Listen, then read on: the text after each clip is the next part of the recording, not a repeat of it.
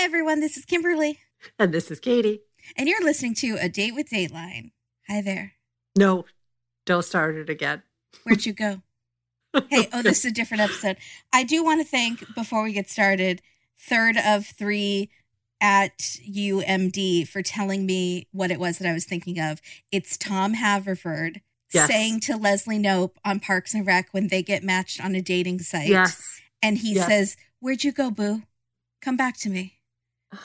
it's so creepy. And Tom Haverford is like the exact kind of character yes. who would say something like that. Yeah, it's horrible. Oh, We are doing an episode before we get started. Actually, everyone listen to our episode with Josh Mankiewicz. We just did an interview with him, and it was so much fun. We talked about his Yes. latest episode, but we also talked about JFK Jr. and jet skis and hankies, the whole gambit. And it's just great to hear him talk in like a candid manner. So if you're interested in just hearing him talk, Yeah. he's so well spoken. Yeah. It's delightful. Yeah, he also has big opinions on things, which I love. He does. He, yeah, he won't back down. I love it. And I didn't mean that in a bossy way. He just says snarky, and he won't like hide it. That's what I love. Yeah, you didn't mean not back down. You mean isn't trying to cover it. Yeah. isn't trying to hide his feelings, his true feelings for something that he doesn't like, which I love. Like most of us. So that's great. I like it. Society's rules, he's flaunting them. So this episode is called Deadly Trust. Last week's episode was a repeat and a really sad one, so we're skipping it. But and this one's also sad. All murder sad. Obviously, I don't have to say that, but I am saying it. But this one has some great stuff in it, and I've been wanting to do it for a long time. So it's an interesting story too. I like the ones that go on for many years. Yeah, yeah. Yeah. So this aired on December 12th, 20 nope, April 13th, 2012. 2012. So it's like 11 8 9. Math is hard, you guys. It's 9 years old and It's almost 10 years old. it's almost tw- what? No, it's 2021. So it's 9 years old. Right. It's almost 10. Because if you had added a 10 to that, it would be 2022. That's how I did it. So I couldn't get to nine, but I could get to it's not 10, but it's almost 10. But it's 10 in like a year. That's just nitpicky. it's true. I'm not good at the maths.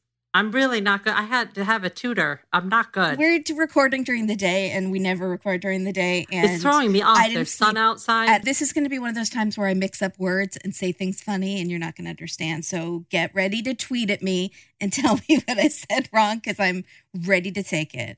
And I will take it like a champ, I promise. So, this Deadly Trust is season 20, episode 38, hosted by Keith Morrison. I want to say something. We don't do a lot of impressions of the way the hosts talk. We do like kind of dramatic readings, but not full on impressions. And a lot of our listeners don't watch Dateline because they're in different countries. And they recently, True Crime Obsessed recently covered a special that Keith Morrison hosted. And Patrick had never heard Keith's voice before and was going insane. And then a few of our listeners wrote and said, I hadn't heard Keith's voice actually until True Crime Obsessed because they air clips from the episodes. oh, how did they do that? I don't know. Law and these are their stories does it too. A lot of podcasts do. We could maybe do it. I don't know if we want to even ask. Maybe that would be something to ask you guys. Would you find this more interesting or enjoyable if there were clips from the show? Because I don't know. It would be a lot more work. For sure. And I think we would ask Dateline to be nice. And would, they might have to ask NBC. And you know what? We might need a bigger favor later. Yeah. I still have a question about Keith's jacket that time, if it was velvet or velour. And Girl, just email him. if it's that. No, wait a minute. If it was velvet or velour, the same thing. Velvet and velour. oh, velvet and corduroy. Okay, so this episode is Deadly Trust, season 20, episode 38, hosted by Keith Morrison. It is on the Peacock app. Thank you, Peacock app. Appreciate it. Yeah. There is, okay, Keith says, but I'm not going to do the impression because it's not going to be good. Maybe I'll try. No, I can't. Half the time when you do an impression of Keith Morrison, you're doing a Bill Hader impression. You're stalling. There's a, I, I can't, I'm just not going to do it, okay? Because then it's too much pressure now. There's a place I really want to try. that, okay, I'm going to tell you the line and you can try. Okay. Okay. All right. There's a place, call it a pot of gold, at the end of ambition. No, I can't do it's too much pressure. Okay, I know, right? I can't, it's way, it's like way too much pressure. No, I think we need to just we do impressions of everything else. We do. badly. Let's just let's leave this pure. Yeah, yeah. Newport Beach, California. Things like that don't happen here. Mark it off your bingo cards. Yep. Nanette Johnston Packard McNeil. Why did she have so many last names, you wonder? We'll get to that. Was living the dream OC lifestyle. She told her friends that she turned down being on The Real Housewives of Orange County. I don't see it. That's a lie. I'm just calling it flat out right now. That's an absolute lie. It was between me and Heather Dubrow, and she wanted it more, so she got it right. Okay. There's a video of her because she does appear on a show called American Thunder about motorcycles. So basically, she turned down one of the most popular shows on television to be on an episode of a show called American Thunder, where she's sitting on a motorcycle like a perfectly made in a lab Barbie doll, Mhm. polishing a motorcycle and talking about how it's 50K. You can say polishing chrome. It's appropriate. polishing chrome. And when she's asked what she loves about the motorcycle, she says she loves the way it looks. And she loves the way that she looks too. Is that all she says? It's basically all she says. So again, she turned down being one of the most popular shows on TV where she would be a star and get one of those intros where she would spin around and say, I love the way it looks. And I don't just mean my motorcycle. Oh boy. But Okay. she turned that down so she could be on this episode of American Thunder and say, I love the way it looks. I really wish she'd turned to the camera and done My Whole Life is Thunder. I would have been so excited. I bring the thunder. American Thunder, I just can you like hear the the I can hear the theme song for it without ever hearing it. Like I know what that I mean, there was that one show about motorcycles that was pretty popular. I can't think what it was. the garage one where they fix them up and stuff, right. right? But that wasn't this, I don't think. Chopper chop American Chopper. American Choppers. There we go. This show might be popular, but I'm telling you it's not as popular as Real Housewives. This sounds like the like sad cousin of that show. Like the it's trying really hard, but it's American not. Thunder. So she has the tan, she has the French tip manicure, she has a pink skirt, short pink skirt, because that's what you wear on a motorcycle. And because it's the 90s, pink tinted sunglasses. Gotta love it.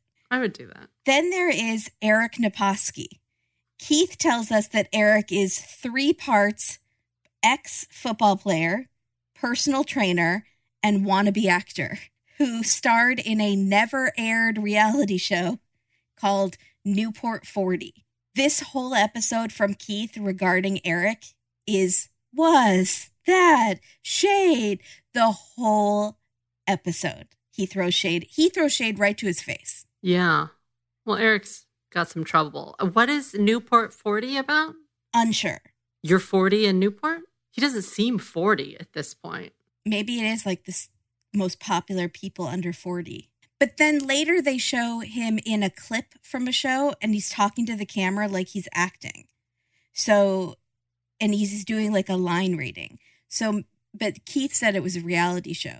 So maybe he was almost on a couple shows. Or maybe he just acts, and when he's talking as himself, it's so bad that it sounds like he's doing bad acting. Yeah, that could be it. So, 1994, detectives arrive at a house to find a millionaire entrepreneur, Bill McLaughlin, found shot on the floor. He's a self made man, the first in his family to go to college, deeply religious, a nice guy, Keith says, 55 years old, a believer in the American dream. He was shot a bunch of times, and the house is very neat and very 90s in the photos. There's one photo that I will be talking about later in B roll because I found it so confusing that I did post it on social media and asked for questions. there's a pillow situation and i know we just had a pillow situation with the pillow with diana's face on it last week but now we have another pillow situation are you looking up the picture right now Yep. so I don't want to be left so out. there's a, well i was going to talk about it later in b-roll but I just want to see it because I think I know what you're talking about, but I want to see if I know it. It's a corner couch like l-shaped with no back. Yeah, yeah, yeah. no back and the pillows are stacked sideways like dominoes but there's no back. So if you would lean back on any pillow you would instantly fall back to the floor on a like a doing a pratfall like three's company. And there's a million pillows and they're alternating pastel colors because it's the 90s but you can't sit on the couch. I, I think these pillows are weighted. I think these are not like a light pillow like you're thinking of. I think these are I think these are almost like beanbag pillows. like sandbags right. I think these are heavily weighted pillows. I've seen them before. why not just get a couch with a back dumb question It's not cool, Kimberly. they make weighted pillows this is cool. Yeah. so that they, so you can have this. I don't think it's a strong enough weight for me to lean back. I'm a heavy lean backer. You can't lean back. This is not a couch for leaning back. You can sit up straight and have the good posture that God intended you to have. Right. Or Right. yeah, but you can't like lean on this couch. Why are the pillows stacked sideways like that instead of the way they normally would be on a couch? First of all, there's too many. Yeah. And I think these pillows might be so heavily weighted that you could lean back on them. How you can lean back in a beanbag Mm-hmm. and it doesn't flip up on you. I think these might be weighted enough. You couldn't put your full weight, but you could lean. See, this is so interesting because I asked people, I got many responses. Most people were just really confused. Not one person said they were weighted pillows. My favorite was if you walk into a house and someone has a couch like that, you instantly make an excuse that you have to leave and walk out backwards. You just turn around and walk right out. No, you walk backwards because you cannot trust what these people are up to. What's going on with the couch? I, I gotta, I gotta go. My, I've plugged in something. Bye. Oh, this, this- I plugged in my thing. My Yeah. thing's plugged in. The sunken living room is also an excellent idea. This was not a sunken living room, but I see those are the kind of couches you would see in one. And it does look like that one side has a wooden back, but they do show the couch in another area, and you can see that there is no back on Right, that no one back. side. Yeah. And the sunken living room would make sense if you were leaning back and you were leaning against one of the stairs of the sunken living room. Yeah. Then I could uh, kind of understand that. Yeah, maybe. I'm glad that you find the couch as fascinating as I do, though, and willing to discuss. It's wild. It's wild, right? So it's a bigger mystery to me than who did the killing, honestly. So, I was pretty sure who did this. Yeah. So they find some papers about a lawsuit from a business partner. That's the big thing that they're going to start looking into. They also find a post it note from his girlfriend, Nanette, with the many last names. Apparently, they've been dating for three years. She was home late la- that night because her son had a soccer game, which anytime I hear son had a soccer game, I instantly think of Lana, who was fake from 90 Day Fiance, who kept saying she had to go to her nephew's soccer game. Wasn't real. So she didn't have a nephew. So she's 30 years younger than Bill. She's actually the daughter's age, which Keith is flabbergasted by, but he tries to be very polite about it. So she's 25 at this point, and that's 25. Yeah, and he's 55. Oh. Yeah. It's a big, Just in this case. just in this case, not always. in this case. Oh. Nanette helped take care of Bill's son, who has a head injury from a drunk driving inc- incident and is pretty badly Im- has physical limitations and brain injury. And so Nanette helps take care of him, which is nice. She also has business ventures that he would help with. They lived uh, Newport Bay, and she has two young kids that live with them part time. When she gets home that night, she sees the crime scene. She talks to the detective. The detective looks at Nanette. The detective looks at Bill's ex wife, who lives in Hawaii, and the two daughters. He has two daughters because they would get some money. They look at the son, but the son has so many physical limitations, he probably wouldn't even be able to shoot his dad, and he could barely call 911. And so they've they do test him for gunshot residue. It's not him. It was sad. It was very sad. The son, the situation with the son made me really sad. brutal yeah Yeah. nanette moves out of the house after bill is killed and he she moves into another house that bill owns on the beach and the daughters move back into the family house with the son. Nothing was taken. They think it was a deliberate hit. In his closet, they find an arsenal. He was a gun collector, which I did not see. For some reason, I think people in Orange County don't have guns, and I'm so dumb because they have a lot of guns. I was not expecting the number. I think because my family doesn't have guns, I think all families in Orange County don't have guns. I'm sure your your parents' neighbors have guns. Yeah, I'm sure they do too. I think a lot of families.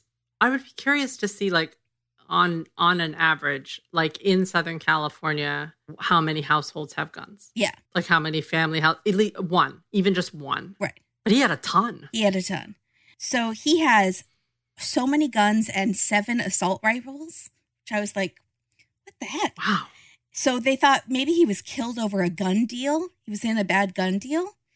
hmm But he was also in this lawsuit with his business partner over the invention of a medical device. It separates plasma from blood and it's used worldwide. Wow. I was deeply injured by one of these machines in college when I tried to donate plasma. Do you remember? I do. Was it this machine? I don't know, but it was probably the technology that came from this machine or was this machine. So thanks a lot, Bill. I'm sorry. It's fine. I was heavily bruised. And his business partner, Halbert Fischel, which sounds like the most made up name where you combine multiple names, where you combine several names into one name, and like Rob Eichel, which would be Robert and Michael. It sounds like, what's your name? Halbert. What's your last name, Halbert? Fischel. Yeah. Like you're making it up on the spot. hmm Also, I didn't think Hal was short for Halbert, so I gave it a bing. It is not short for Halbert. It is not short for Halbert. Halbert is something different. The Hal is a venerable nickname for Henry, Harry, and Harold, according to Google. Hal was part of the development of the device early on. And after he left the company, that's when the money came in. So he wants a bigger share of that money, even though it came in after he worked on it. That's a tricky situation. Just two weeks before the murder, the courts decided in Bill's favor, and he was going to get $9 million. But there's something left behind at the crime scene. There's a key stuck in the lock of the open front door and a key on the front mat. So is the key actually stuck in the lock? Like you can't get it out because it's jammed? That's just really, uh, this is just dumb. Don't leave things at the murder scene. The key is left in the lock, just like they unlocked the door. I don't think it's jammed. I think it was just left And why are there two keys? because there has to be. We find out. Okay. Well, first, I'm going to ask you, Katie, what's the key to great skin? Apostrophe. There you go. I was going to say praying, Sometimes works. Lord, take away my chin acne from all the masks. the- oh, that's tr- boy, isn't that the truth? Here on a date with Dateline, we take our skin concerns very seriously. Amen. And if you are interested in having a serious skincare routine and beautiful skin, I would strongly suggest checking out Apostrophe. Prescription acne treatment really, really works, but it is kind of a pain to get. You need to take time off work to go see a dermatologist. You need to sit in line at the pharmacy, which these days can be quite an ordeal, waiting for your medications until Apostrophe. Apostrophe makes it easy to see a board certified dermatologist online. You get treated immediately, and your medications are delivered to your home. All you need to do is fill out Apostrophe's online questionnaire about your skin concerns and your medical history. You take a few pictures, and your dermatologist will get back to you with a customized treatment plan tailored just for you. I have been using Apostrophe for, I think, over a year. It has completely changed my skin. The best part about Apostrophe is that they offer topical and oral medications, so you can treat your acne from the inside out and the outside in. I take oral medications and thank God for them because I haven't had a lot of luck with over the counter topical medications. And the thing that really changed my skin was taking this combination of two pills every single day. Apostrophe treats acne. They can also help you with your other skincare concerns like reducing redness, wrinkles, and even some dark spots. Kimberly, how's your wrinkle regimen going? My wrinkle regimen is going fantastic. I feel like my forehead is as smooth as a baby's bottom. It really is. It's unfair. But because of apostrophe, because of the the ointment, they, is it the right word ointment? Do people not like the word ointment? I like the word ointment. Like moist? For a wrinkle treatment, I think you want to be saying you're using ointments, I'm using ointments, and topical ointments. and I like them very much. They're really working. Also, speaking of ordering online, that means that the delivery of whatever your skincare regimen is going to be will be delivered right to your door in the cutest packaging you've ever seen in your life. The boxes are adorable. They're these little hard frame boxes that I then use to store bobby pins, safety pins, and Q-tips and other stuff in my house because they're really cute and it just makes you feel like you're getting a plus service, which you are. Yeah. Right now, get $15 off your first visit with a board certified dermatologist at apostrophe.com slash date dateline. Use our code date dateline. This code is only available to our listeners. So you go to apostrophe.com slash date dateline, click begin visit, and then use the code date dateline at sign up. And you'll get $15 off your dermatology visit. Yay! Yay! That's A P O S T R O P H E dot com slash date dateline.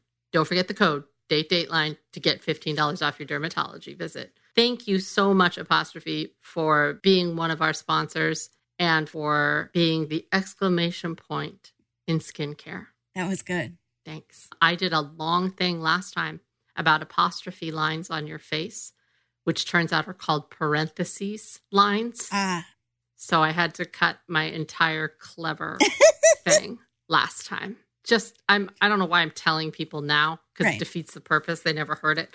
Anyways, thank you, apostrophe. Love you. You're the best. You're the bestest. You guys check them out. Seriously, you won't regret it. we like to be as clear on our mistakes as our clear skin is. Transparent, I was trying to say, go for. We like to be as transparent. But I like that. Okay. As clear as our skin. Perfect. So there are two keys, which are two clues. One is a copy of the front door key, and one is, which I would guess is the one that's in the lock, maybe. One is the key to the community pedestrian gate, and it's not a copy, it's the original. So who had access to that community pedestrian gate? That's what I meant when you said why were there two? Yeah. The circle of key. suspects is getting smaller. Mm-hmm. Keith says the person who killed Bill, and I was like, don't say that. Don't. This was before the movie. Was this? Yeah, 2000s. Had to be. Unsure. Unsure. Anyways, Yeah. police looked for a secret relationship. Secret. That's how they found Eric Naposki. He was living in a studio apartment in a Melrose Place style building, just not quite as nice, Keith says. Was that shade? It's always shade when it comes to Eric. Yeah. There's a photo of Eric with the craziest sunburn, and his eyes are completely white like a reverse raccoon. And I loved it They show it multiple times. multiple times. That's like the, yeah. He was on the Seattle Seahawks, but he had too many injuries and he spent too much time on the bench, so he had to retire. Then he went to Southern California and worked at a gym where he met Nanette. He first thought Nanette was a snob because she had expensive sunglasses and watches and all of that. It made me think of the Real Housewives. Wasn't there a Beverly Hills episode about sunglasses that cost like Oh. 30 grand or something? Oh yeah, I believe. Oh, it was really funny. It was a woman who was trying to like pretend like she was one of the housewives, but she wasn't. She was a friend, and she kept name dropping, but like name dropping price tags Yeah. of things. And she was doing it to, I think it was Adrienne Maloof or someone who just. A few of those women just don't talk about money. It's gauche. You know what I'm saying? And so they were like really put off by her. Oh, that was a good one. That's a throwback. That's like I thought I'd do a little throwback. That's like the only the things I remember from Housewives since I stopped watching. It just it's all early stuff. Yeah. There's some good stuff in the early days. That was good. Yeah. So Eric and Nanette become friends who work out together in more ways than one. Mama. Mm, he is impressed by Nanette because she had graduated early from college and had a business degree. Okay. Okay. In 1994, Nanette's affair with Eric was in full bloom. Even though Eric wasn't exactly flush, as Keith says. Was that? Yes, yes, it was. It absolutely was. It was fine because she had a ton of money. Eric knows about Bill, but he thinks that Bill is Nanette's business partner and that she is an inventor of things. She's an inventor of a blood separator machine. And Keith says, Sound familiar? And Wow. she he thinks that Bill is her mentor. Meanwhile, she is engaged to Bill, living with Bill, and her children live with Bill. I think Nanette is a liar. Eric and Nanette would spend time at her house right on the beach. Her house. It was Bill's other house. Wow. She had a huge blown up glamour shot of herself in the bedroom. This is, I've been dying to find out. Do any of our listeners have one of these? If you do, I want photos, please. You can DM them. I will not post them unless you say it's okay to post them. But I will I promise you I won't post them if you don't want me to. But I just want to see them. I want to know Stephanie on 90 Day has a painting of her with two cats. This I think is this Nanette's is a more of a photo, like one of those glamour shots from the mall. And I'd really want to know if anyone has one, or if anyone has one of those Andy Warhol style ones with the four squares. with the Wait, does it have to be up? Does it need to be on displayed on the wall? No. Okay, so then I want the story too. So let's say someone gave it to you and or your ex gave it to you and you still kept it but it's in your garage or something. I would like to know that too, but I especially want to know if you have one and it's up. And what people Okay. say when they come in and see it. Like workmen, what do workmen do they look at it? It does it surprise them or do they see them all the time? I just have a lot of questions basically. I think the question is how do you feel about having that up? Well, I'm assuming they feel okay about it if they're sending it to me. But I just want to know what the Venn diagram crossover is of listeners of our show and people who have giant glamour shots of themselves up, if there even is a crossover. I, I would say it's maybe 0.05%. Right. So if I get five, I'm going to say it's extremely small. if I hear Yeah. from five people, Mhm. I'll be delighted. And it has to be a glamour shot hmm from the mall, like a specific photo shoot that is not related to a headshot. This needs to be a different, like a photography shot. So take, but it doesn't have to be at the mall. It could be at Sears or a studio or something. But it wasn't for the purpose of a headshot for your acting or modeling career. Correct. It had to be just, yeah. Separate to put on the wall, Or someone got it for you. right? As a gift, maybe. That used to be like a big gift to get someone glamorous. I wish I had done it. I wish I had some of me as a kid. My mom would get them for my dad all the time, but it was always of our dogs. So we would have these glamour shots of our dogs done with feather boas around them and stuff. But I would really love to have like One of Joni. one of Joni. Yeah. I love all your dogs, but Yeah. one of Joni would be priceless. Yeah. So that's what I'm asking of you people. Okay. Open up yourselves to me. Make yourselves vulnerable Oh my goodness. and share with me. Where'd you go, boo? Where'd you go? Come back to me. Good Lord. So it never occurred to Eric that Nanette and Bill were anything more than business partners. And Eric is sitting down with Keith and he says, I mean, why would I think they're romantic? Look at his age and look at her age. And Keith says, in Orange County, hello, Oh my gosh, Keith. hello.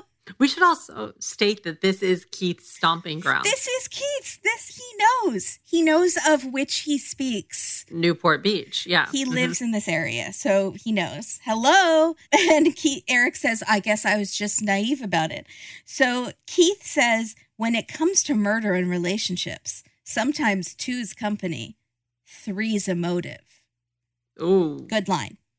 The night of the murder, Eric was with Nanette, he says, at a kids' soccer game. Then he went to work at a, as a bouncer at a club, which is very close to Bill's house. So the detectives ask him, Do you have a gun? He says, No, I don't own any guns. Few minutes later, I did have a gun, but I haven't seen it in forever ago. I gave it Oh to gosh. my dad, I think. Few minutes later, oh, yeah, I did buy another one to replace the gun I gave away. I'm not sure where it is. A Few minutes later, I did that summer of the murder buy a Beretta, which is the kind of gun that killed Bill. Where is that gun? I have no idea. That's my statement. Okay. Don't Okay. first of all, speaking of Beretta, listen to our Patreon episode on Robert Blake because it's wackadoo. Secondly, don't say that's my statement because I feel like it sounds like you're saying that's my story, which implies that it is in fact false, but it is what you are sticking to. That's my official statement. Wink, wink. It sounds like you're guilty. Yeah. It sounds like you done the crime. If you say that, yeah, that is my and he like gets he clams up. He's like, "That's my statement. hmm Not going to get anything else out of me." Okay, man, get a lawyer. What are you doing? He doesn't ask for a lawyer and he tells Keith, innocent people don't need lawyers. And Keith says, but you were lying to the police. So you're not innocent. What is wrong with him? And Eric's like, well, yeah, that's true. I, wa- I was. okay, So there, there's that. So maybe I should, in hindsight, I should have gotten a lawyer. He's like, I actually was not innocent because I was lying to the police. So Keith is asking us, did Eric know if he was in a love triangle? Did he try to get rid of his romantic rival? Did Nanette hold, literally hold the key to the whole thing? uh huh. On the day that Bill died, he drove from a house he owned in Vegas. That's house number three. Then he flew in a plane he owned to Orange County, which I guess is how rich people roll. They just they commute in planes that they fly. So then I love that. I love it. That, except I'm scared of heights and I wouldn't do it. But I love the glamour of it. So so glamorous. then he Ugh. calls Nanette. He says, I'm heading home. And then he goes home and he is killed. So the daughters start going through all of their dad's complicated financial papers. There was a lot going on with Bill. He had a failed real estate venture, at least one, maybe more. He had two houses in the desert. So that's four houses, I believe. He was low on funds, even though he was a millionaire and there's a bunch of paperwork missing. There's bills missing, bank statements. So the sisters call Nanette. Sorry, wait. Wasn't he getting a nine million dollar settlement within a few within a week? Yes. Soon. So what happens to that settlement? Well, Nanette is the trustee of the trust that holds his money. So assuming that money would go straight into his trust. would it still go into his trust, or is this something that if he is deceased, it the guy doesn't have to pay? No, I think it would s- still happen. Yeah, if someone dies, I think the court ruling still holds. You still have to give it to somebody. I think. Law, call us. Yeah, and so and Nanette is in total control of the trust. For some reason, Bill made Nanette in control of the trust that holds his money. you have three children. Yeah, Put one of oh yeah. okay all right. So the daughters keep calling Nanette to try to say, hey, this paperwork is missing, this thing is missing. And she was hard to reach. Sometimes she would call them back, sometimes she wouldn't call them back. And they were getting frustrated and suspicious. In the will, Bill left Nanette $1 million in life insurance, $150,000 in cash, and the use of the beach house for a year. So it's a lot, but is it enough to kill for considering how much he was worth? One million. 150,000 in cash and the use of the beach house for a year. One year. Only a year. He kind of that- shade. He kind of knew what he was doing. I feel like So he didn't even leave her a house, and he had two properties in the desert. two in the desert, two in Newport. Yeah. So she's not left any property. Right. Yeah. There you go. So that is not enough to fund the lifestyle to which she had become accustomed. He had given her a lot of gifts. He had bought her cars and he had bought her plastic surgery. Unfortunately, we don't get to know what plastic surgery she had because I'm always curious. And he had bought a ton of stuff for her two kids. So the one daughter of Bill thinks that Well, Nanette couldn't have done it. She wouldn't have done it because he was worth more to her alive because she was getting so much money from him regularly. So at this point, we're seeing all these photos of Nanette, and I am so confused as to who Nanette is. She looks completely different in every photo. Yeah. The motorcycle photo compared to the photo of her with the dark frizzy brown hair, it's Yeah. honestly her her skin tone, she looks like she might not even be the same race. She is switching Yes. but it is so confusing and i'm just like who is she and how is she landing these rich men her but it's I, d- I don't understand how it's the same person the brown hair curly hair tan girl and then the bleach blonde i understand hair changes a lot but it's like her whole face changes maybe that was the plastic surgery Right. She looks shockingly different, but she looks shockingly different sort of consistently throughout. And it's hard to clock it is to be like, oh, this is when the rhinoplasty happened. It's hard to go through and try to see what she was doing. I'm sure that there were things changing, yes but really it just seems like new face who dis all the time. Exactly, exactly. So the daughters notice a $250,000 check that was written one day before the murder made out to Nanette. That's a Mhm. lot of money. And the signature of Bill looks forged. So the, the, the daughters go to the detectives and they show them the check. So the detectives have the daughters call Nanette and tape the phone call. And she's saying, Well, Bill gave me permission to sign his name on things, but that check he signed.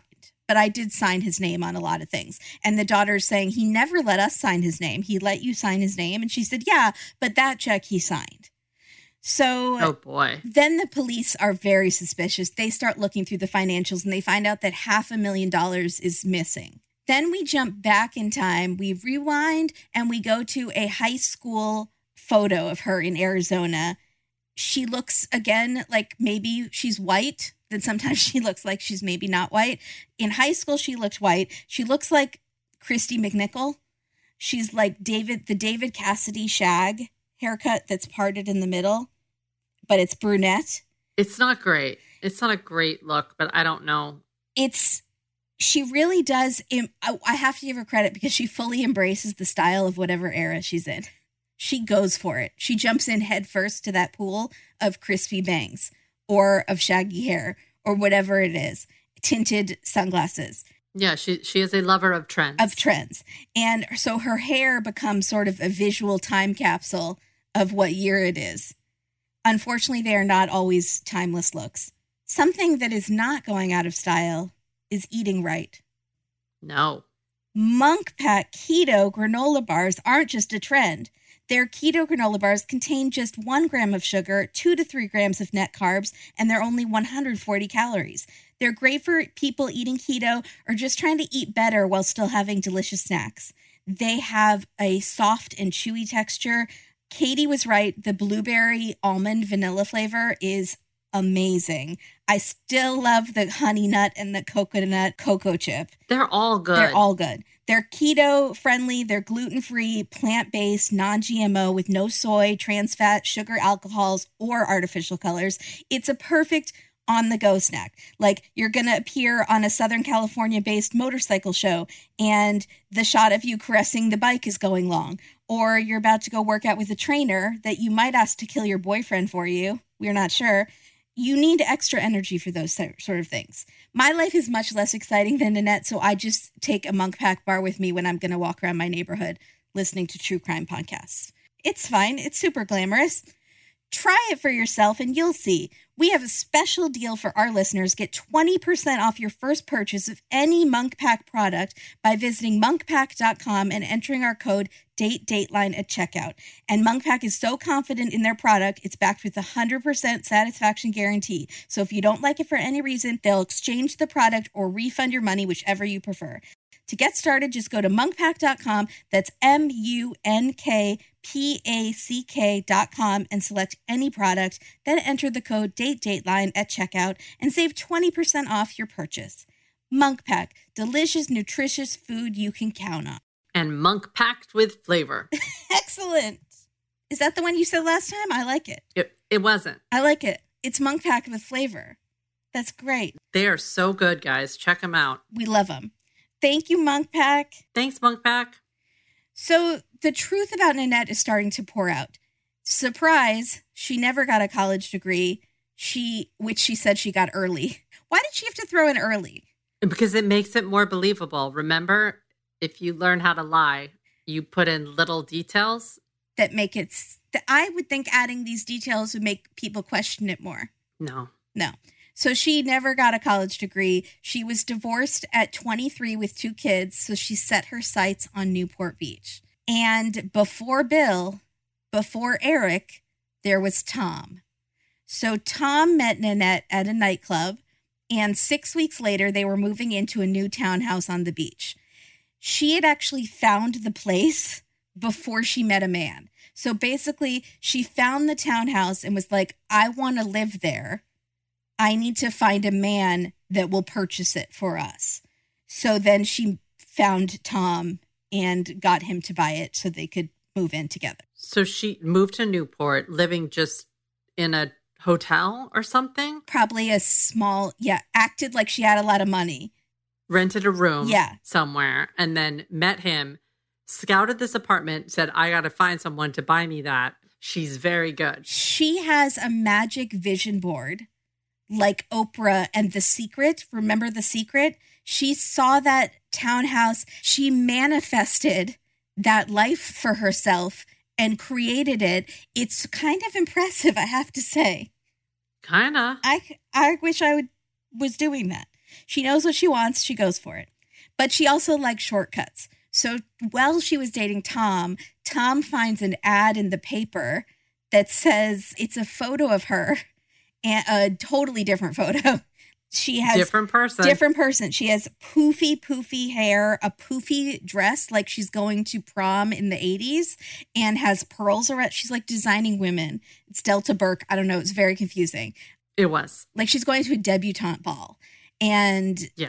the soft focus lighting, like the Liz Taylor white diamonds. And so the ad says, I'm looking for wealthy men only. I'm 25, 5'5, 100 pounds. Oh, you read it. Yeah, classy. It says she was classy. She wrote classy. Come on, guys. Come on. Uh, like if you I'm if you are describing yourself and you put classy as one of the words, I feel like you're not classy. Don't wouldn't classy people put not they wouldn't think to put classy because they just are classy. Right. She says well educated, adventurous, fun, and this is the most important part, knows how to take care of her man. You take care of me and I take care of you. So it's a sugar baby agreement, which again, No, Kimberly, it's classy. it's classy. Sorry, it's classy. There's no shame in that. But she was doing this while she was living with Tom. So there's maybe a yeah, little there's shame in that. No, no, thank you. Tom confronted her and she denies that it's her, even though there's a photo. But she can very well say, it doesn't even look like me because it really doesn't. So soon she had moved on up to Bill, who was richer than Tom. Wait, are we going to talk about Tom later? We, we're going to talk about Tom in Fashion Police. Bring us back to Tom later. I have something to say. Yeah. So t- she moves on to Bill. He's richer. He's dead now, unfortunately. Her key to the pedestrian gate is missing. Okay. Okay. As my mom would say, ding, ding, ding. The she likes saying that a lot. Whenever she like picks up on what the aha moment is, she goes, ding, ding, ding, ding. Yeah. So Aw. the detective thinks that it's her and Eric together. Two times they bring this case to the DA to try to prosecute these two. Two times the DA says, You haven't made your case. You don't have enough. However, they are able to arrest Nanette, but not for murder. They arrest her for fraud and forgery for all the check and shady stuff with Bill's business dealings. it was for bills. They don't state specifically that it was for bills, and I was confused. Okay, got it. I believe it was for Bill's. I hope so. Okay. So she gets a year in prison. She looks really glam in court in a white suit, blonde hair with roots. Her hairstyle is that half up, half down kind of poof, and it looks she looks exactly like Sarah Michelle Gellar in Cruel Intentions. It was Oh, like spot on. yeah, there you go. I, I should do a side by side. I but I feel like I'm giving Sarah a bad name, and I love Sarah. Leave Ship Sarah alone. Yeah. Yeah. So Eric waited for her while she was in prison. Shocking. Her Shocking. is she funny? I don't get it. She's got that thing. she has that magic witchy woman, that Kelly thing, where she's like has that je ne sais quoi. We'll never know. I mean, I don't know. Maybe you'll know someday. I I will never know. I don't think I have it. I think I would know by now if I had it. I feel like we would both know if we. I feel like if you have it, you know. Yeah. So when she gets out, though, she does not go back to Eric, even though he was waiting for her. Shocking again. She moves on to an, a married, she marries a real estate mogul who is even richer than Bill. She keeps moving up the ladder somehow when she should be sliding down into the gutter. So Yeah. now she and now she has blonde curly hair like Anna Nicole Smith. It's strange. They have a baby girl. This is when I first realized that she is younger than I thought she was. Yeah, right? It's Because I was like, wait, how old are you? I thought, like, at this point, I think she's 55 and she's not. but that's the 80s, 90s thing to wear those suits and stuff even when you were in your early 20s and it kind of makes you look like a older working girl. it it does. Like, how old is Sigourney Weaver supposed to be in that movie? Right. No. 30? Maybe, I don't know. How old is Melanie Griffith supposed to be? I think in her 20s. See, I think they're both 45. 45, right. And not because their faces look old or anything, but it's because No, it's just the look. they're dressed with like pearls and suits. It's heavy makeup, it's heavy shoulder pads. It just ages. Yeah, it ages person. you. So she marries this real estate mogul. They have a child. Once again, she is driving fancy cars and living in a rich neighborhood. I actually know the neighborhood she moved into. It is where the very rich kids from my school went. And How can you? Oh, how does she do this? she, I don't, who, what rich real estate mogul is marrying a woman straight out of prison for fraud and forgery? Yeah, he doesn't know. No, she's not telling him. Yeah, he doesn't know. So she has blonde hair, and Keith says she's spending her money on clothes and lunches and hairdos. And I was like, horrible hairdos. I was, I sound like I was drunk and like screaming things at the TV. Yeah, horrible hairdo. It's like Mystery Science Theater. You tell her. horrible hairdos, Keith Morrison. Hey, Keith Morrison, have you seen Bill Hader's impression of you? It's really funny. Oh my gosh. Okay, wait a minute though. I wasn't drunk. How is she? How? How? Never mind. Who? How? Her? Her? It's very confusing. She's an incredible liar. So then she meets someone else Well, she's married to the real estate developer, another Bill, second Bill. She divorces the real estate mogul and agrees to receive, this kind of hurts my stomach, No, I don't want to talk about it. $17,000 a month in child support for their one baby that they had. Seventeen thousand dollars. But how does she get that if she's marrying someone else, marrying this other Bill? Did she not marry this second Bill? She, Because doesn't alimony kind of go away if you marry someone? I think it depends on your thing, but yeah, I usually should. Or maybe it st- still goes for a certain number of years. Maybe it depends because this other guy didn't have as much money. The other guy is less wealthy than the, the real estate guy. So at this point, we see a photo of her holding the baby, which I should say for B roll, but I'm not going to. save for you're going to save it for B roll. Okay, I'm saving it for B roll. Did you see the photo? Come on. Okay, so the the new Bill doesn't have millions. Why did she marry him? We don't know. He's, he's Love, handsome. love, handsome. So Bet, bet me money. they mar- when they married, so she did marry him. He signs a prenup that she could keep all the money she got from marriage number two, and then Keith goes, or was it marriage number three? Loved it. That was shade. Okay. and then he says, anyways, the real estate mogul, you know, I loved it. Keith is Because I honestly couldn't remember either. Which marriage was it? Yeah. losing track. So Eric moves on with his life, got married, has kids, got divorced, made that show that never got going, which was Shade. And then we see him, he played a big, scary bad guy, and it cuts to him saying, I just have a different interpretation of the law to the camera. And I didn't understand, was it a reality show or not? regardless, it never got going. So it's fine. Oh, poor guy. Poor guy. Bill's kids try to do things in the community and to do things better.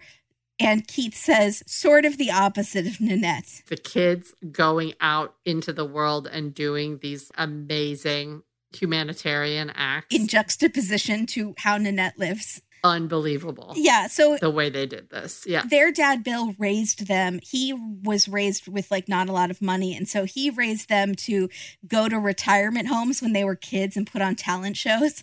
And Keith says, "How unusual." And um, they would go to build libraries in the third world. They would build orphanages in Africa. They did these amazing things. Unfortunately, five years after the murder, the brother, who never really recovered from the drunk driving accident, drowns in a drowning accident, dies in a drowning accident. Horrible. So now it's just the two sisters and they stick together and they want to preserve their dad's name by doing great things. They are sure that Nanette and Eric are the killers, but they just make peace with the fact that they're never going to be held accountable and they're just going to move on with their lives. Probably best, but boy, is that hard to do. Yeah. So that might have been the end of the story. But for him, Stop. We have had a number of episodes in a row with him. this is a good him. For the first time in a long time, we have him. Him Period. is better than him. right. No question mark. 2021 has been the year of him, but this is This is him. him. And it's like said with like a, oh boy, him. It is. And then we see a gentleman coming out of the water like Bo Derek in 10 with basically water dripping like a Baywatch moment. That was incredible. I mean, they did almost slow mo on that part. And we know this gentleman. We have seen him Correct. many, many times on Dateline. He's also been on 2020 and a bunch of shows. He is Orange County prosecutor Matt Murphy. He is quite handsome and debonair, and he's also a surfer. So we see him surfing. The whole rest of the episode is juxtaposed with, I said that art word already. I don't know why I keep saying that word, interspersed with footage of him surfing. B roll footage, and it's great. And at one point, the camera is mounted to the surfboard. So it's like a close up shot of him paddling out. Whose idea was that? I don't know, but it was a good shot. Also, Munk Pack bars would be perfect for a day out prosecuting and surfing. Take it with you. Put it in your briefcase when you're prosecuting, put it in your bag when you go surfing. Is Matt Murphy still operating? Could we send him some Munk Pack? He is still, he's never going to stop. Oh, okay. I think that might have been Matt Murphy's idea. It's totally I possible. think he might have said, I have a GoPro. Yeah. Let's try this out. Oh, no, wait, this is a long time ago. No, Tw- 2012, they had GoPros then. they did. Okay. All right. Yeah, I think it could have been his idea because he does so many of these shows, and they're probably mostly boring walk and talks and B roll of him writing things and doing lawyer things like with files. And so he's like, I want to get out and surf. But have we seen him do this before? Have we seen this B roll before? No. It like felt very familiar to me. Maybe you've seen the episode before, but I don't believe we've seen No. him surf before. Okay. All right. So, but correct me if I'm wrong. Cold case investigators had found some new things. Nanette and Eric had been looking at very nice homes, and they told the realtor they were about to come into some money. Hmm. I feel like that's just hearsay, but still, it's not a good idea if you're about to murder someone to tell everyone that you're about to come into some money. What realtor remembers this from 14 years ago, though? I ask you. If he's coming in now and doing all this research, who remembers a couple coming to the house unless they like were making out in one of the bathrooms? Why would you remember them? Maybe that was told to the police years before, but they just lost it. And then the investigators found the piece of paper that said it. Okay. I don't know. Maybe that might be it. All right. a businessman who had heard from Nanette before the murder that she was going to have tons of money to invest with him. So she's just telling everyone. And then there's this woman who lived in the Melrose Place style building, just not quite as nice, with Eric, not as roommates, but they both lived in the building. And they would chat by the pool. One day, Eric was really angry that Bill, Nanette's boss, he thought he was her boss, tried to R her. So he was in a rage. He was so mad at the boss. After the murder, Eric seeks out this neighbor woman and says, Hey, if the police come by, tell them I'm a nice guy. And the neighbor's like, Oh my God, Eric, I don't know you that well. This is really awkward. I don't Yeah. even want to know if you had anything to do with this. And he looks at her and he smiles and he says, Maybe I did, maybe I didn't. He thinks he's real cool. He thinks he's he was saving that line for his next audition tape. So Matt Murphy wants to move forward. Like Katie said, it's 14 years after the murder. They finally arrest Nanette for murder. And her OC friends are standing by her saying she's generous and she's a kind neighbor and blah, blah, blah. but they don't want you to know who they are. Yeah. So they don't say their names. I loved that. Yeah. They also arrest Eric. And he has been sitting down with Keith and he's telling Keith it wasn't Eric Naposki who shot Bill McLaughlin. Don't talk about yourself in the third person. I hate that. And then he says, Matt Murphy is wrong. I'd swear on my children that I didn't do this. Oof, that's big. Big. And Keith says, Did Eric do it? Was Nanette part of it? Or was Matt or was Matt Murphy in over his head? Cut to Surfing montage. cut to Matt Murphy wiping out on his surfboard. It's so good. He just does he does this full on like flip in the air and he's just out. He's down. I would be done after that. I would be like, did everyone see that? I just almost died. I'm done. I don't have the stick to itiveness to keep on going that surfers do. They wipe out all the time. I know, they're used to it. I would be like, that's it, water up my nose, peace out. Oh yeah, if you're scared of water, yeah, you can't do that. So Eric's trial started, and Matt Murphy's looking good in his suit, and he smiles at the jury and says, Good afternoon. And they all giggle and swoon, like, Oh, Matt Murphy. And they don't do that, but I'm imagining they're doing that. I'm not a fan of that. You don't like the good afternoon. We've had this conversation before, good afternoon. but I'm also grumpy about, you know, confident, mildly good looking men. So that's just what happens. I'm just grumpy.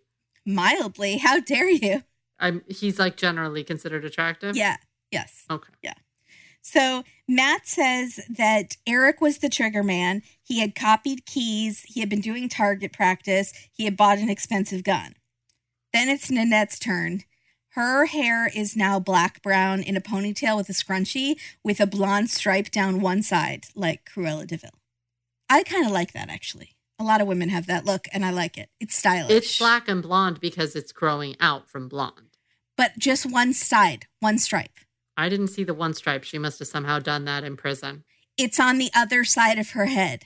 It's on the other side of her head than she was facing. Are you sure that's not gray hair? No, I'm positive. Okay.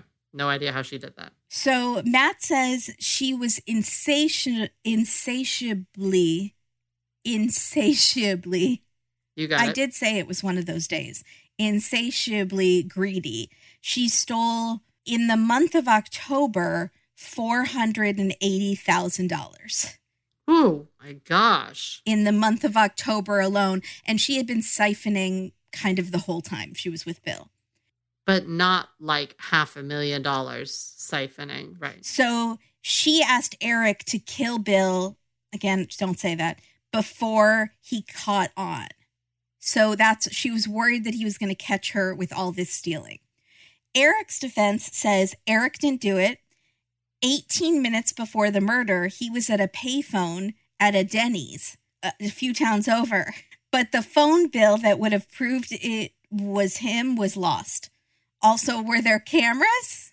I don't understand. How do you say that? How do you how do you say it? You just say it and just expect they're going to buy it.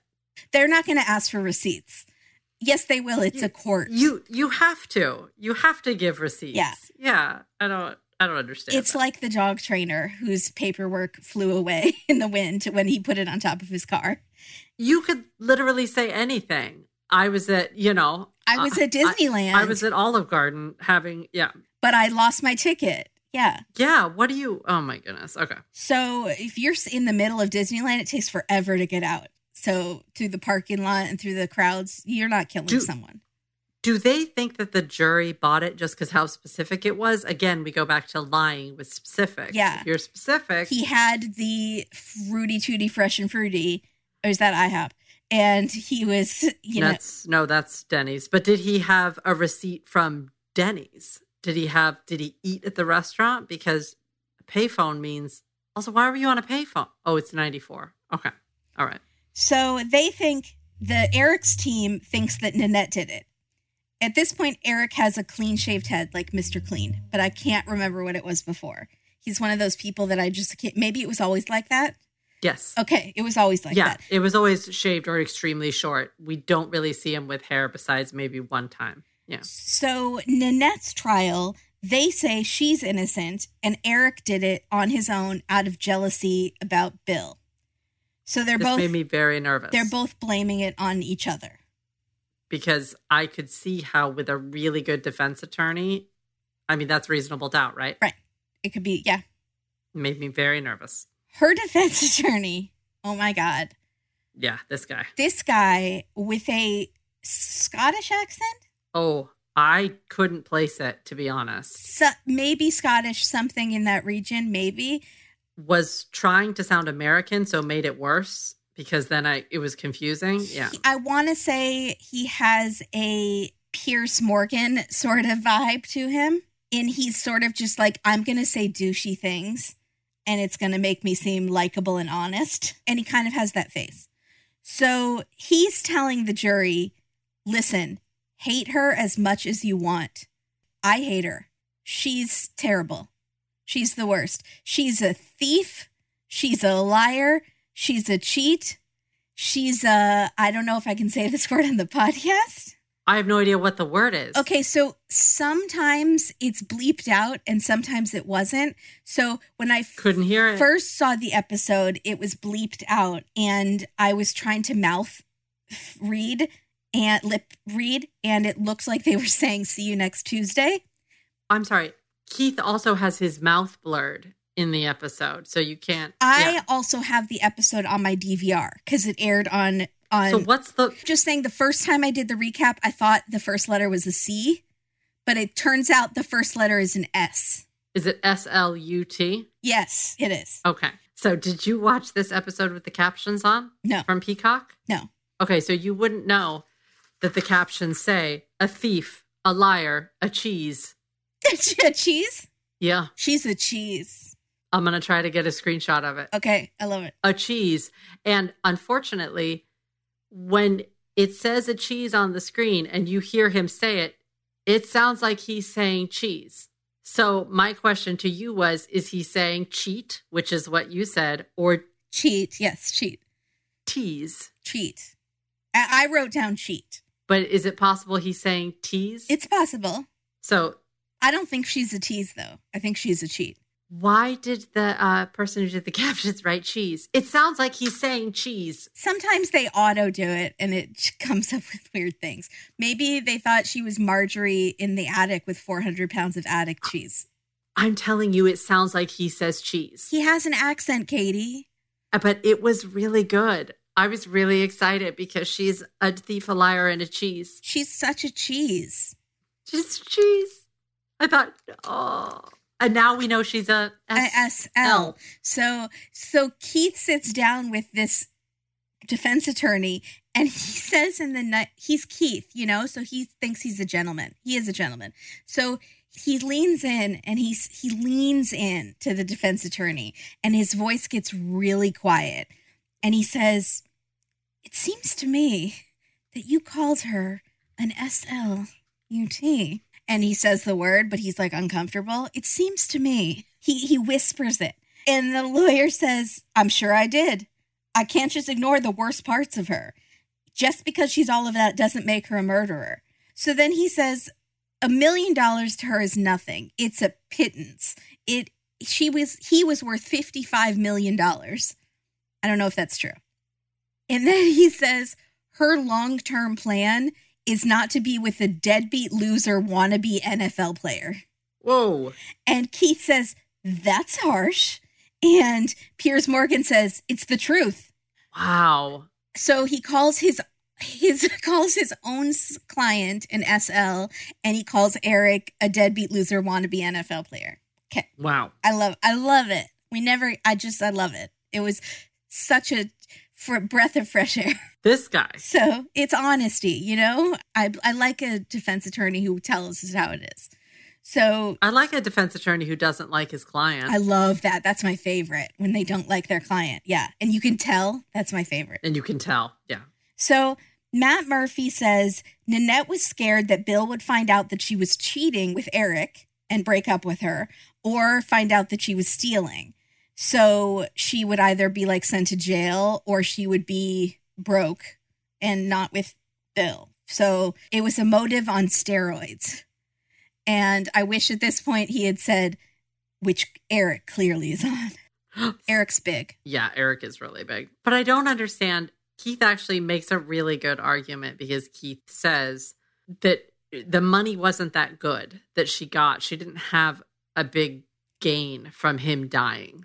But he was probably going to find out about how much she had been stealing and she had been more reckless with the stealing. So, what's better than nothing and going Right. to jail for stealing, Possibly for embezzlement. You're taking right. a big Yeah. chunk of money and just going away and killing him? And then you at least have some money. It's not enough to last you the rest of your life in Orange County, but it is a lot of money and Well, it's enough to get you through until you find your next husband. To find your next husband. Exactly, exactly. So both Nanette and Eric are found guilty. Keith says after conviction, the oddest thing happened an epilogue, if you like. So Eric calls Matt Murphy from jail. I don't know how often that happens. I wouldn't take the call. No, Matt takes the call. He tells Matt Murphy that he's finally ready to tell the truth. And he sits down with Dateline. He tells Dateline the truth too. Bear in mind, he's told like eight versions of the truth so far. He did? The gun thing, But that's just lot. Yeah. Okay. Okay. and he thought that Bill was the boss. And I mean, I guess it's mainly one story, but some lies in there. So he still says, I didn't do the crime, but I have, I, I did know about the crime. So this is a big difference. He says, Nanette had asked me to kill Bill, but I said no. And she found a different guy to do it, but I gave him the gun. I bought a gun. Well, he put her in touch with He him, put her in touch with a new hitman with the hitman. and he bought a gun and gave it to the hitman to use. Or he gave it to Nanette as a gift and she gave it to the hitman to use. he gave it to Nanette as a gift, and she gave it to the hitman. Yeah. So Matt doesn't believe him because the story has changed so many times. Did you? I kind of do, actually. It's actually what I thought happened. For some reason, his I swear on the life of my children that I didn't pull the trigger, even though he was lying about knowing about all of it. I still kind of think he didn't actually do the killing. I don't think he did. Yeah. I don't think that you go from just like being like a wannabe actor or whatever. I, he doesn't. Well, you do. We've seen that before. Sure, he didn't read his psychopath. Right. To me, he seemed like the kind of guy that would want to keep his hands clean. What if Nanette had said he tried to R me and attack me? I still think he would have someone else do to it. have someone else do it. He seems kind of like he doesn't. Yeah, you're right. He doesn't want to do the dirty work himself. I get the same vibe that you do. That he would be like, "Uh, "I'm going to hire someone to do that. I'm scared to do that." I don't think everyone can imagine looking someone in the face and shooting them. and doing it. But to hire someone is a whole different story. It gives you this like level of self delusion that you're not totally responsible for it, and it make tricks you into a false sense of like, okay, I'm okay. I didn't actually do it. So I can see making that decision instead of actually doing it. Right. And that's why I think that comment to the neighbor was so important that he says, what did he say exactly? Tell tell them I'm a nice guy.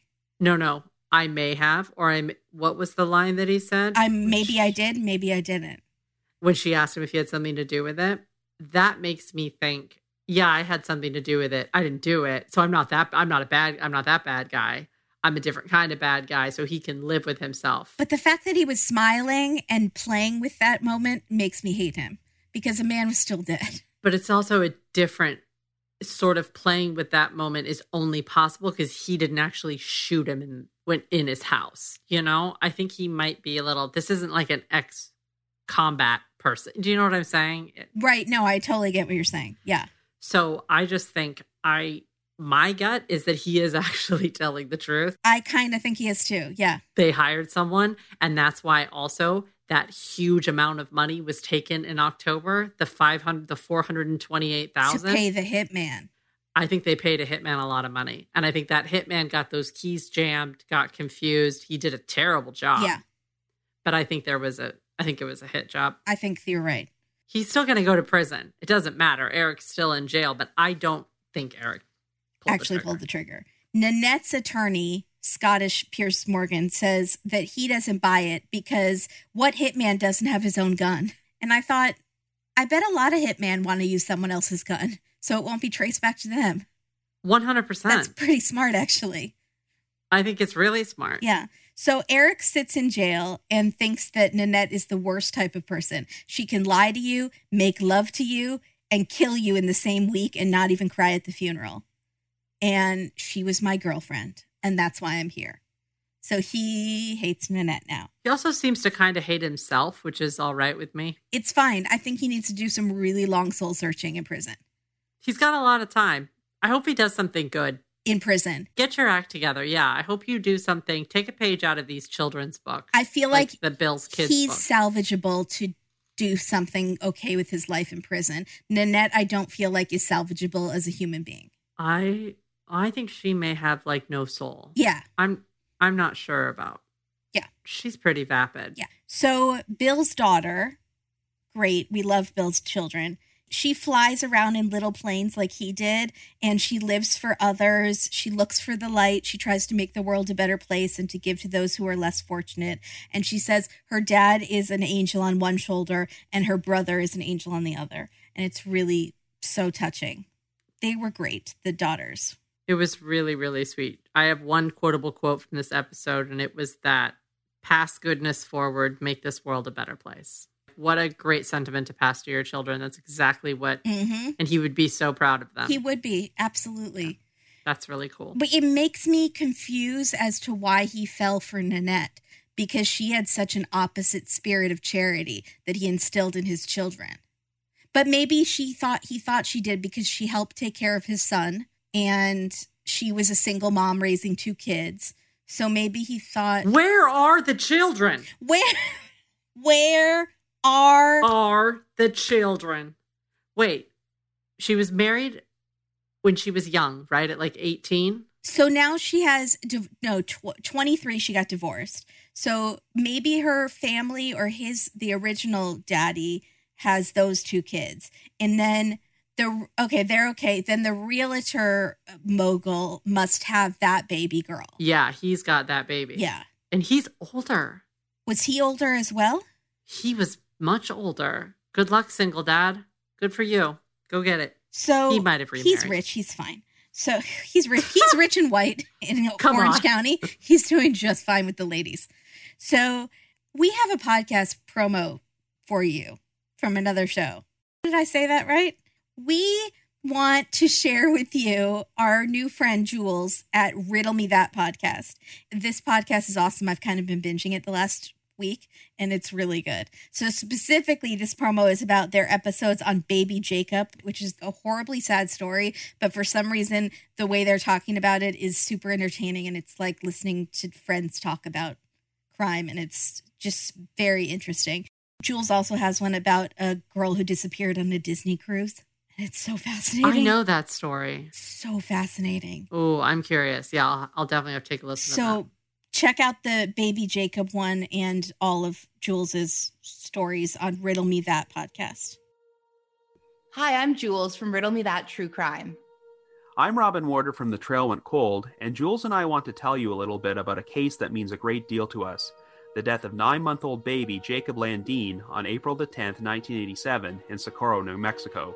The day prior to his death on April 9th, baby Jacob was being watched by his mother Brenda's new boyfriend John, not his real name, in his mobile home on 1453 Fatima Drive. While John was babysitting Jacob, Jacob would incur what would be his second head injury in a period of weeks. The prior head injury was a subdural hematoma or brain bleed, and it was serious enough that it needed to be lanced to take pressure off baby Jacob's brain while being monitored by doctors over the course of several days.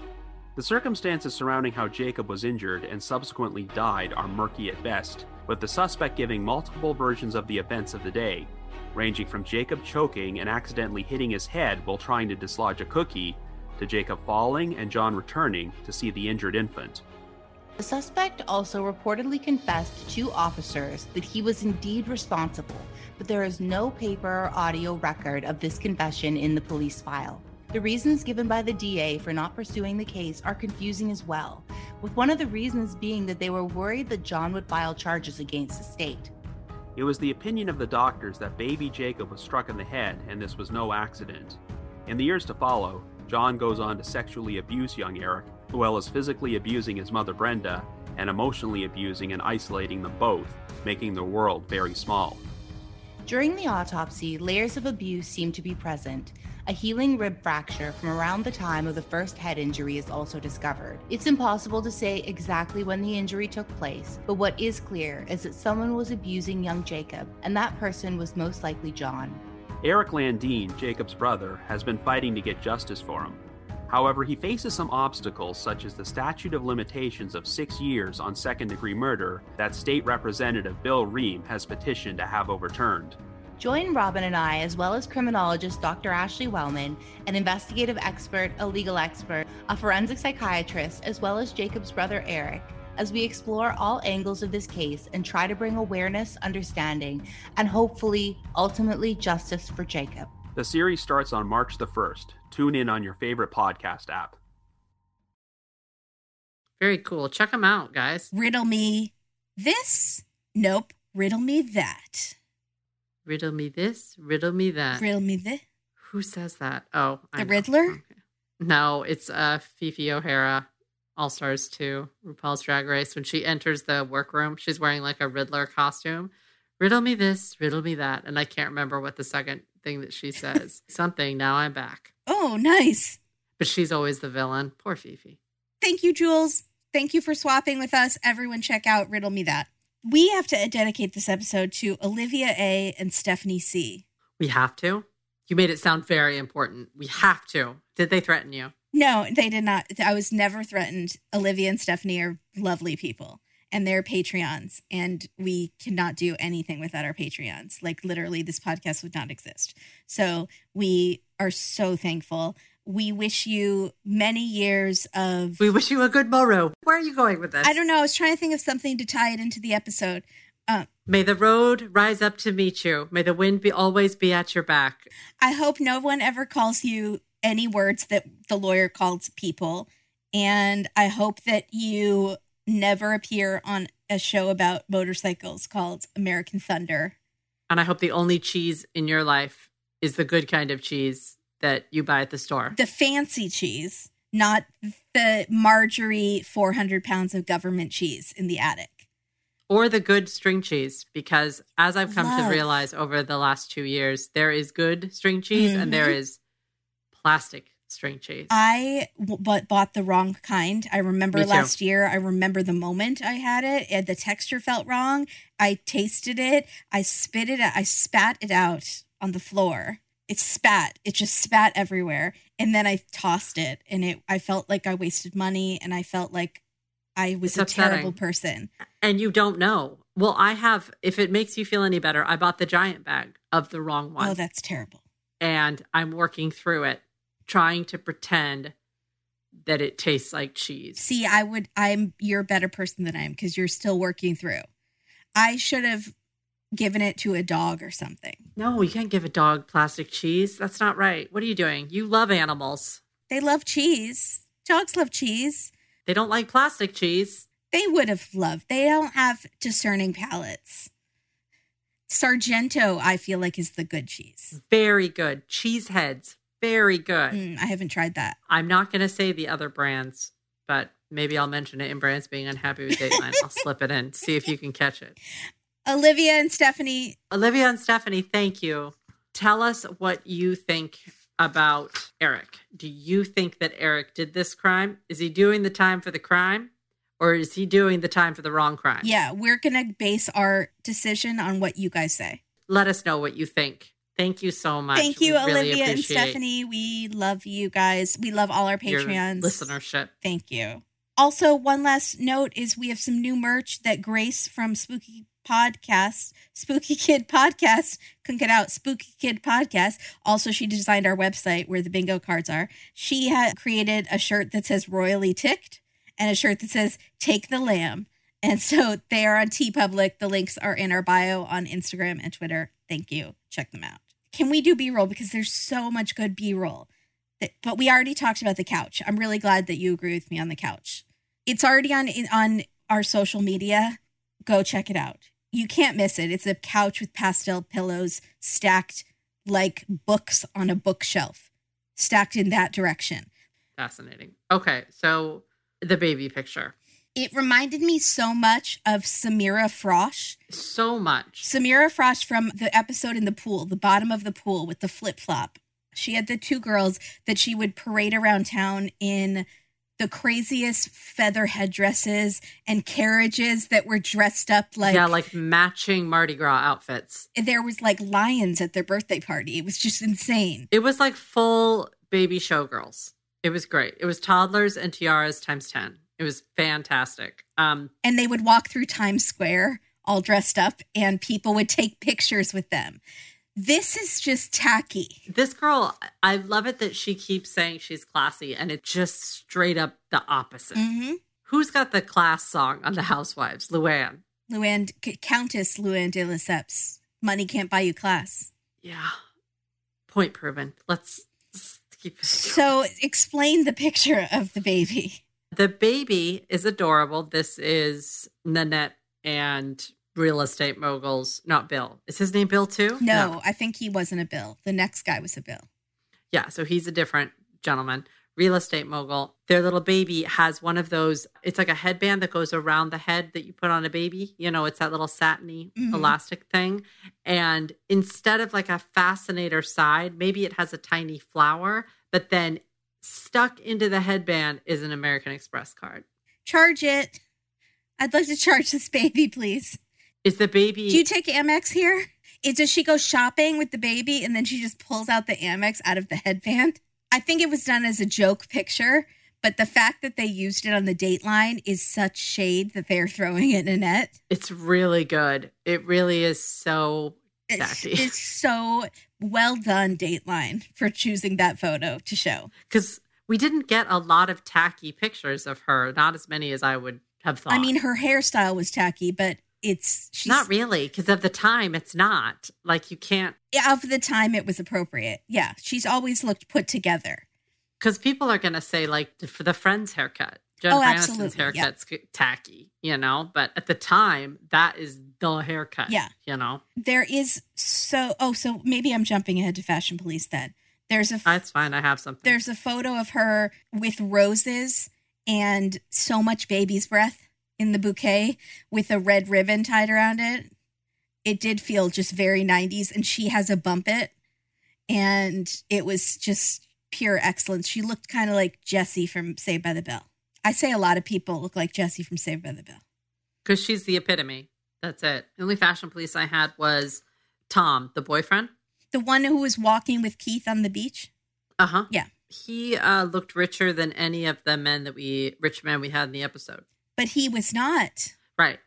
And I couldn't figure out why. It's that white shirt, black suit combo. Mm, it is classy. That's a classy look. That's a classy look. It's a crisp white shirt, like super white, and just the right number of buttons undone. It was like the top and the second, just no chest hair at all, no chest showing at all. Oh God, no. He is the opposite of Andrew from 90 Day Fiance. And then a well fitting black suit. And I was like, well, there you go. That is a class. You look like you have tons of money. I feel like Mank wears that outfit sometimes, but Mank does have tons of class. He is super classy. He's super class A, day class A. And he also has a pocket square. So that just amps it. This guy, no pocket square. But I know what you're saying. It did look classy and rich, even though he was of the lower tier of the men that she was dating. Dress for the job you want. It 100%. And that's kind of Nanette's thing. That's basically what Nanette did. Yeah. I kind of, I kind of She went to those bars. look to Nanette. Do as Nanette. What would Nanette do? W W N D. Oh Lord. She knew exactly how to do this. Yeah. Each husband, like she knew how to find them. She knew how to rope them in. She knew, and each one of them said, "What?" The, it, Keith asked all of them, "What were you attracted?" And they all, the first thing out of their mouth is, "She's smart. She's intelligent." By the way, that's the same thing. hmm But Educated. They all say educated because she really worked that. I think she was charming. Mhm. I think, and she came off very smart. hmm I would like to hear her speak because I would like to know what her voice sounds like. Because sometimes it's just if your voice sounds a certain way, you sound like you know what you're talking about more than Yeah. you know. Unfortunately, we don't have that that thing, and we have a podcast. Correct. Yeah. That's but Unfortunate. Nanette. Thank goodness Nanette did not go into the podcast game. Also, we don't know. She would have a sounded like. legion of people fighting to get her out of jail. It would be like that that TV show with Kevin Bacon, The following. The Following. yeah, I Yeah. forgot about that show. That's not on anymore. I liked that show. No, that was a good show. I, I liked that first season. Yeah. Did I like the second season? Don't Second remember. season not as good, I think. Yeah. Yeah. MVPs are for sure the daughters. Oh yeah, there. And I'm sorry. The daughters' names are One was Kim, and one was Kim and Jenny. Jenny. They were great. Yeah. Uh, I don't know if I have a loser who is not a killer. I mean, if Eric is not a killer, then he's the loser of the week. I'm gonna put the Scottish d bag attorney in the middle. I d- I know he's. I don't know what to say about. He was entertaining to me. He got her convicted. He didn't do a great job, but he was entertaining on Dateline. And I think that's all he cared about because he'll maybe get some clients from that. And I feel like he cares that he has swag now around the office. Is he gonna get clients from because he called his he called her a bad name? Yeah, I don't know. I don't know. Will he? Will it backfire? We'll never know. But he's certainly to, like, someone's to buy him drinks at the bar and they're to say, Hey, saw you on Dateline. And he's to just love that. How old is this episode though? I- I- they're not to see it now. Yeah. Unless they watch it on Peacock. But in in 2012, he had some clout around the office for like a week and he milked it. Oh yeah, So for sure. good for him. or he tried to play it off because he didn't think he came off well. That's true. Oh, don't watch that. Don't watch it. Yeah, or he tried to be like, you know, they're they're not professional. He tried to make up something, some baloney. Twisted my words. You could see that, right? Yeah, the editing. Uh huh. editing. It was all the editing. It's Yeah. wrong. The titles. Oh boy. Keys to a murder? Yeah, absolutely. That's a great title. The Real Murders of Orange County, but that's already a show. It actually already is a show. The Real Murders of Orange County. Yeah. Who makes that show? I think it's on ID. Or no, I'm not sure. It was like a short lived show. What about the Real Housewives of San Joaquin Prison? There you go. So that's what she is now. Deadbeat loser wannabe NFL player and a SLUT. The love story between, I don't know, I loved it. That's good. the one where Keith says the S word. Yeah. Well, I didn't know what he said because it was blurred and I couldn't see it. And I was like, I, I first thought it was see you next Tuesday and I was shooketh. I thought it was something that bad because I feel like they would just say B word. Right. If it was the other thing, he would say, You called her the B word. And he didn't. I don't know. That was weird to me. I hope it was that word. no, it definitely was that word Definitely was. Okay. Okay. Because I it's on my TV. And then I No No Nanette, which is a Broadway musical. Oh, there you go. No No Nanette, don't do it. Don't you do it. What about Nanette, thief, liar, cheese, expletive I love it. as her new last name? Yeah. Oh yeah, that's perfect. What about the cheese stands alone? and then what about for Eric's new show, Newport 40 to life? what? Uh, dropped the mic. I was I was not really, but it's a it's like a drop the mic and catch it. I like it. No, I like it. I really like it. I do. I like it. That was one during the episode, so I get points for that. Oh, that's imp- that's super impressive. I didn't catch Newport 40, and I'm still confused. What is Newport 40? Well, they have a lot of those the top 40 to watch under 40, you know. They have like I remember reading those articles in the magazines that come to my parents' house, the Newport whatever magazine. And I remember there being like the top 40 under 40. So I don't know if it was one of those kind of things. How is he a top 40 under 40 though? Is it because he was like the top trainer? Was he like a really good gym? Maybe it was upcoming. Kind of could be impressive, maybe in 10 years. Oh. Good lord. I don't know. We're, we're Okay. very confused. Thank you everybody for listening. Thank you. Please consider becoming a part of our Patreon community. Any level of support helps. You can start at the $2 level. At the $5 level, you get bonus episodes every month. And it's always a really good episode. Like a, we pick crazy ones. and it's coming. It's soon. coming. And Mhm. recaps of 90 Day Fiance and Drag Race. And Katie does her makeup on YouTube. It's really fun. That's at the $10 level. And we do YouTube live chats that are really, really fun. And that's coming up this weekend. Yeah. And we chat and you can, we tell funny stories and we talk to you guys in the chats. It's really fun. And we have a special thing we're doing for this live chat. So be sure not to miss it. Ooh. Follow us on Twitter and Instagram and Facebook. And please, if you do one thing, one thing, leave us a review on Apple Podcasts. Still stay safe out there, guys. Wear a mask. And let's end with what Bill's words were to his daughters. Remember to pass goodness forward to make this world a better place. And take care of those less fortunate than yourself. And only buy Sargento string cheese. Oh, amen to that. Or cheeseheads. Okay, that's fine. Bye, everybody. Katie is the one pushing that. If you don't like it, I never said it. I haven't tried it yet, so I can't vouch for it. And you you don't trust my opinion on cheese? No, I do. You did buy me a lot of good cheese for my birthday one year. So we had. Yeah, I know about cheese. I trust. Okay, I trust. She went to a fancy cheese shop and everything. That's the type of story we tell on our YouTube lives for Patreon. There you go. All ties in. Thank you, everybody. Bye. Bye.